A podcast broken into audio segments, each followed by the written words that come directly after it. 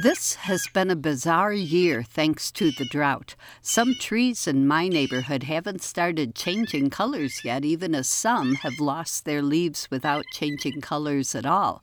Some are turning beautiful crimson and scarlet and yellow, but it's not been predictable.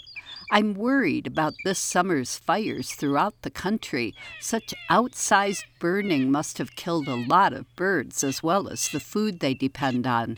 The vast majority of birds were not in actual burned tracks, and many that were almost certainly flew to safer areas even if they lost this year's nests and young.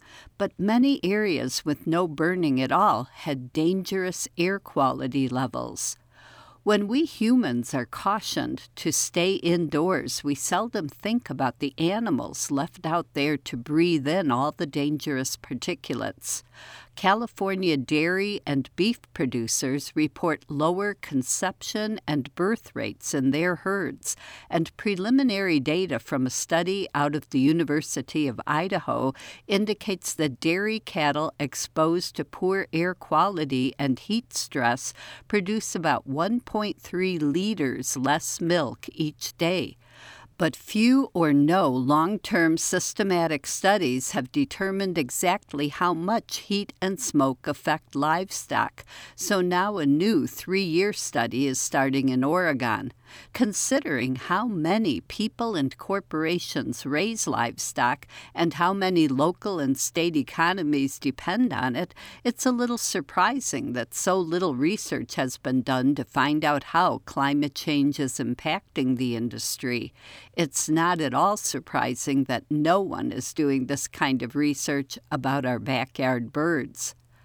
I learned in my college ecology and wildlife management classes that wild species can easily recover from even large scale disasters, but that assumes there exists a surplus population. For many species, that surplus has been dwindling year after year. Even as we see robins increasing, they've apparently got a robust surplus. We've been losing wood thrushes. Mallards are increasing as redheads dwindle. Hunters used to tell me that to save any species, it should simply be designated a game bird, and hunters would save all the habitat it needed. But that sure isn't true of northern bobwhites, spruce grouse, sharp tailed grouse, either species of sage grouse, or either prairie chicken. Pheasants are doing fine, but they're not native to America. Wild turkey numbers are way, way up almost everywhere, including places like northern Minnesota where they never lived historically. But that's a case like that of white tailed deer and urban Canada geese, where wildlife management went overboard, putting some habitats and ecosystems at risk from the overpopulation. Despite my worries, I can't help but take heart from the many birds that are migrating through this fall.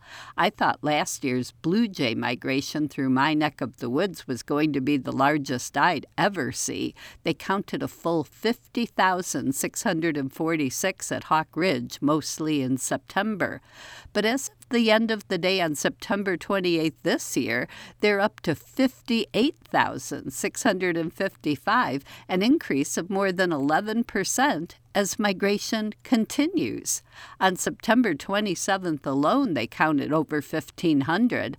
My feeders are still hopping, but nowhere near as much as last week. On September 21st, I took a photo of 24 blue jays crowded into my 3 by 1 foot platform feeder, all pigging out on sunflower seeds.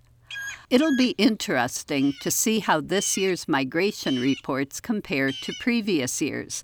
I'm glad that one of my favorite birds of all, the blue jay, is doing well, and hope we adults get our acts together before my little grandson is ready to go on field trips with me. I want to be able to share a wealth of natural treasures with Walter for many years to come. I'm Laura Erickson, speaking for the birds.